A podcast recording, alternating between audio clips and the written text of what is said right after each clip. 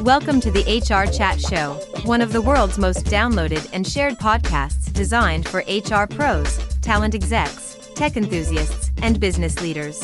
For hundreds more episodes and what's new in the world of work, subscribe to the show, follow us on social media, and visit hrgazette.com. Welcome to another episode of the HR Chat Show. I'm your host today, Bill Banham, and joining me on this episode is James Hudson, former global head of talent acquisition over at Nike, senior director talent acquisition at Levi Strauss, and current contributor at Forbes. James is a global TA leader and DEI champion. Curious, mindful, analytical, data driven. He's also wearing a cool baseball cap today. Uh, James says his experience lies in building and leading in house recruitment teams globally in digital commerce, brick and mortar, and omni channel environments. This is the third time I think James and I have had a little chit chat. He's a lovely chap. James, welcome to the show today. How are you?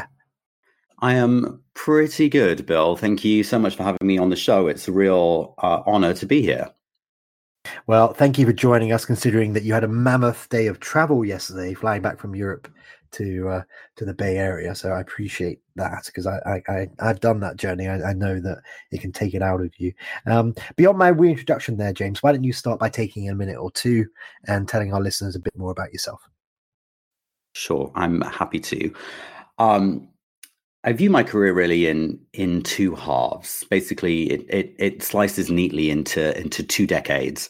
I spent my first decade initially in London, I was very fortunate to join a digital startup. Uh, this was back in the dot com days when we we didn't call them unicorns or rocket ships, but turns out that's what it was. I joined a, a small digital business when it, when there were fewer than 200 employees and less than 40 million dollars in revenue, and was just super fortunate to be able to stay with that company as we grew triple digit year over year for the next decade. And I built out the internal recruiting function and and helped open offices and facilities in New York, in New Jersey, in Hong Kong, and Shanghai. Uh, and I think everything that happened during that first decade of hypergrowth helped set me up for my next decade, where I've been quote unquote in in corporate America ever since. I, I joined Levi's initially in Europe and spent a couple of years crisscrossing Europe, rolling out some software, Workday, for those of us on the re- recruiting and HR side of the house. Uh, and that then led to my promotion to the top job, which brought me to California seven years ago, where I've been ever since. That all sounds great, but don't you miss the the weather in the UK compared to California, right? Don't you miss all that rain, James? Having literally just gotten on a plane from Europe, uh, I can categorically say the answer to that is no. Um, what I do miss is just the proximity of you know different countries and cultures. We were just in Europe for ten days, but we we started in London. We went to my family in the Cotswolds. Then we flew to Vienna, and then from Vienna we got an overnight sleeper train to Amsterdam. Had a couple of days in Amsterdam and and flew home uh, from there. And so we were able to pack an awful lot in in just 10 days. And when I lived in Central Europe in Belgium, I used to do that every week, both for work, uh, but also at the weekends, I would hop on a train to Paris or to Amsterdam or to London or to Milan. And I, I do miss the proximity of different cultures, different languages, different countries. I love America, but I can get on a train or a plane for five hours here and I'm still in America, wherever I end up, even though it's a different state, the language is the same, the food is the same. The weather might be different, but I, I do miss that about Europe.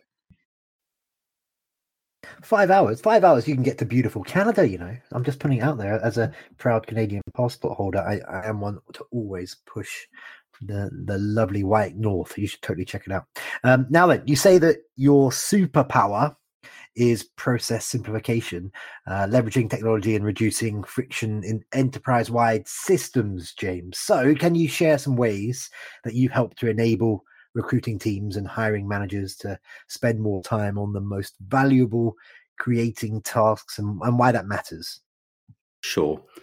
Um, whilst I've been uh, a head of TA for for a long time now, I've I've always over index more on the operations side of the house.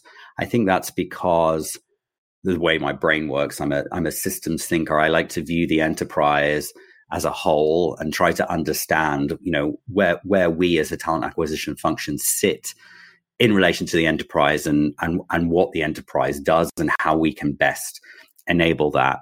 Uh, so I think it's partly the, the way that my brain works, partly because I spent my first decade in a tech startup that I, you know, grew up around technology that I've I've always wanted to understand how new and emerging technologies can enhance and enable the service that we're here to deliver to the to the organization. I view recruiters and recruiting very much as a partnership role to the organization in the same way that HR should be a partnership role. And part of being a great partner to the organization is a understanding what the organization needs us to do, what's the what's the 90 day horizon, what's the three year horizon, what's the five year horizon, and how are we set up to support that? But then also, how are we operating as efficiently uh, as we can be? Are, are we are we agile? Are we nimble? And are our processes scalable? And again, I think that becomes from having spent a decade in hypergrowth that you can't just be building a function that works for today. You you have to uh, have a view to: Are we still going to be able to do this at scale in in three years in a cross border multilingual environment? And that's always the frame of reference that I've used. The HR Chat podcast is one of the world's most popular shows, offering insights and tips from HR pros, business leaders, industry influencers, and tech experts. World of Work topics covered include HR tech, AI, leadership, talent, recruitment, employee engagement, wellness, DEI, and company culture.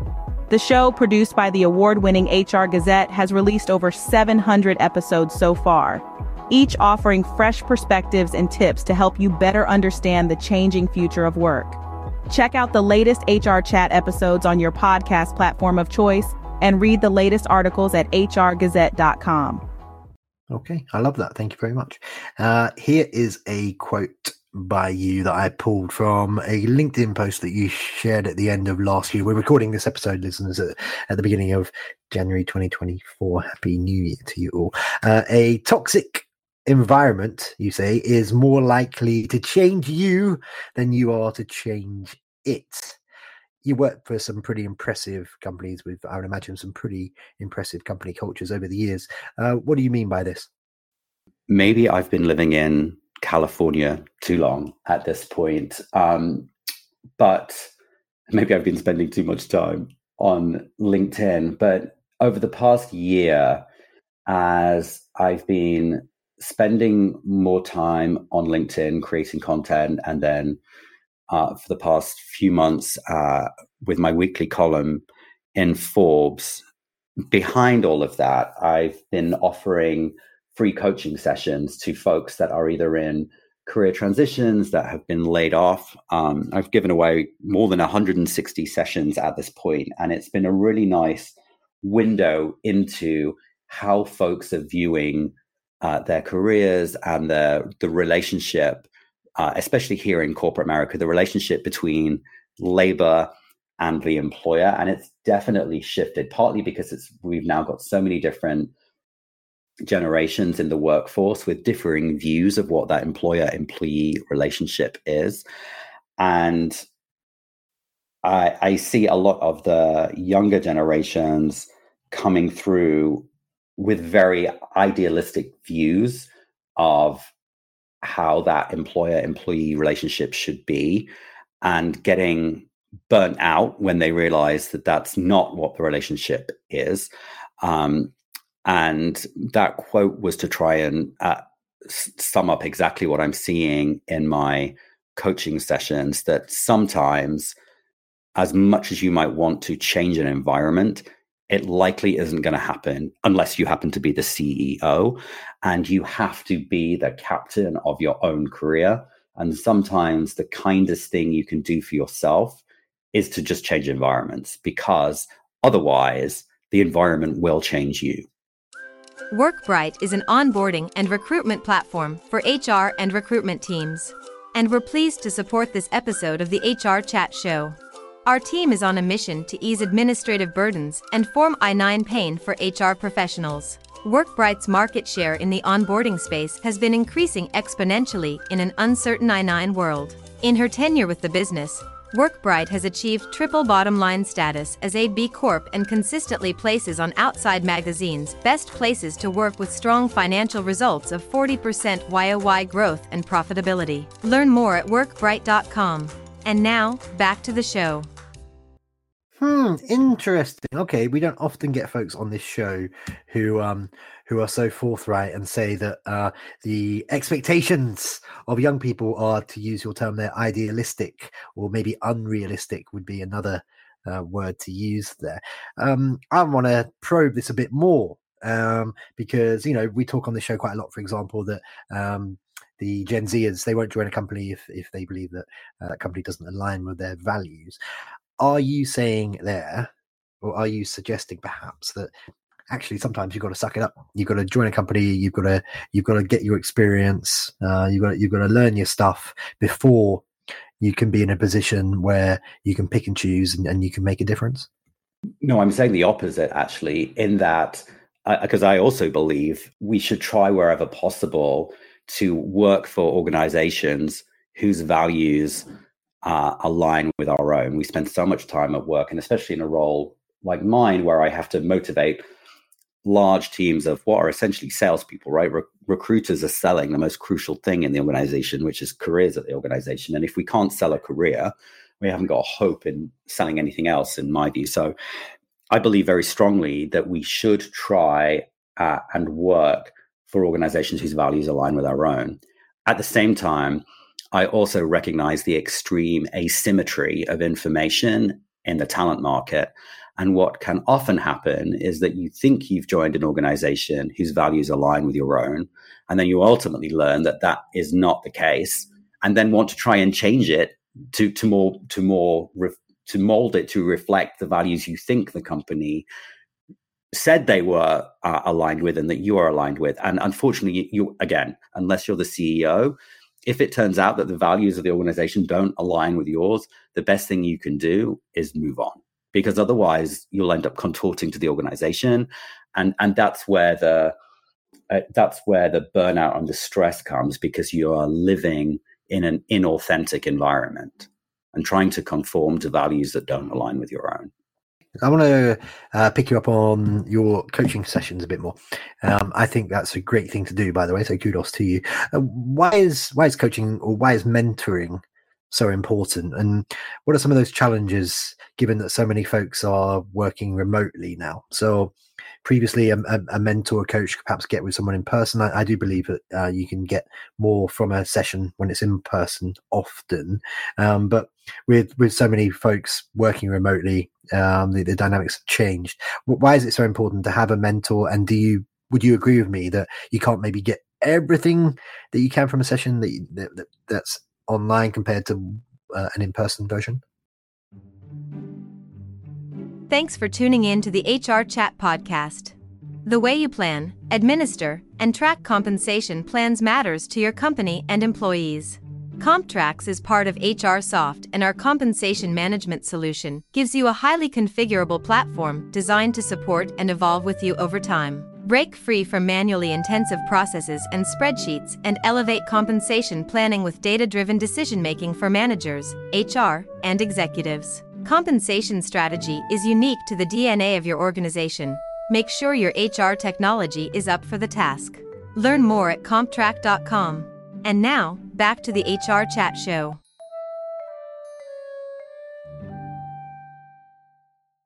So, a few things. The origin story of the coaching is uh, in the spring of last year, my partner and I were in a horrific car wreck in Los Angeles, uh, airlifted to hospital, bad. And we were in UCLA Ronald Reagan for a few weeks, and I will be forever grateful for the treatment that we received there. And whilst it was horrific, it it could have been a lot worse you know, we didn't die.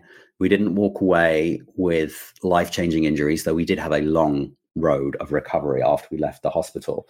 So I had a lot of time on my hands, and I was spending more time on LinkedIn because I was noticing that there had been a gold rush of content creators coming to the site, creating, you know, at best erroneous and at worst, you know, very cynical content around careers and how to get hired and uh, and all of that stuff. And I realized that I actually have a depth of expertise in this area and that I that I was in a position to offer factual information of how the hiring process worked. Um, so I started out with creating posts explaining how recruiting teams actually operate and therefore what you need to do as a candidate to navigate that. Um, and then I realized that I could do more by actually speaking live uh, with people. And so that's the that's how the coaching sessions began. Because I've had and been very fortunate to have such an international career, my network spans the Far East, Europe, and here in the United States. And so, of course, it's super practical for me to offer virtual coaching sessions because then I can speak to, to folks all over the world, uh, which is really, really rewarding. I do agree, both for coaching sessions and actually for getting certain types of work done, that being in person is far more productive. I certainly don't agree that we need to be in an office five days a week. And I, I believe the future of the work is going to be a sort of hybrid setup with folks doing some of their work alone from home or in co-working spaces and then teams coming together either monthly or quarterly to unlock the type of stuff that can only happen in person. Um, and i think the same is for coaching. Like of course i can get more from a from a live session but the trade-off to be able to speak to people all over the world i think is is worth it. Going back to the mentoring piece um, can you can you point to any any folks, any mentors in your earlier career, perhaps perhaps in the last few years, um, that have made a particular difference for you? Um, if you'd like to name names, please do so. Um, but also, if you have had great experiences with mentors, James, perhaps you can tell us a little bit about why, how how they help to develop your career. Sure. I, well, I think it's I think it's both. I have been fortunate to work for some really fantastic leaders that have helped nurture and grow my career in partnership with me. And I have been the benefit of um, executive coaching throughout throughout my career as well. And I've worked with some great coaches in Europe and some great coaches here in the US. And I, I definitely think it's it's a combination of of both. Having had the privilege of working for fantastic leaders that believed in me and I believed in them and that you could you know that when that symbiotic magic is unlocked in that in that situation it's really powerful uh, for your career um, but then you have to supplement that with coaching I believe to truly see your blind spots and be able to get to the next level so, someone that I think is pretty cool and offers great advice and leadership and all the rest of it uh, is a mutual connection. That's Jeff Wald. That's how you and I were connected. Um, uh, I just want to do a quick shout out for Jeff here because I love him. I think he's a wonderful human being. Um, what would you say about Jeff? Uh, what, what impact has he made on the world of work in his career? I don't want to uh, speak out of school, but I have been uh, super fortunate to get some insight into uh, what Jeff is currently working on. And I don't know how public that is. Uh, so I am super excited for what is coming next, but I, I, I don't feel that I can say anymore because I don't know how far along on that on that journey he is publicly. Okay, that's okay because uh, I recently interviewed Jeff and uh, he said, "Bill, we've got big news, but we can't talk about it yet." But he said, "Bill, he said, he said when we when we can talk about it, uh, you get exclusive interviews." So I said, "Okay, done. I'll, I'll, I'll take it, Jeff. I'll take it." Um, so, so you should wait for that. we just you should to... wait for that. Uh, but for now, we can both agree that he is a lovely human being. Um, we are coming towards the end of this particular conversation already, James. Before we wrap up, how, how can folks learn more about you and, and also connect with you? Find me on LinkedIn. Uh, reach out to me there. I open my calendar every Tuesday morning for free coaching sessions. The slots do go very quickly, uh, but they are available every week. Uh, and then I have a weekly column in the careers section on Forbes. Rock and roll. Well, that just leaves me to say for today, James, it's been lovely getting to know you. Uh, keep doing what you're doing. So you're, you're a good one. And thank you very much for being my guest today. Thank you so much for having me on the show. I really appreciate it. And listeners, as always, until next time, happy working. Thanks for listening to the HR Chat Show. If you enjoyed this episode, why not subscribe and listen to some of the hundreds of episodes published by HR Gazette? And remember, for what's new in the world of work, subscribe to the show, follow us on social media, and visit hrgazette.com.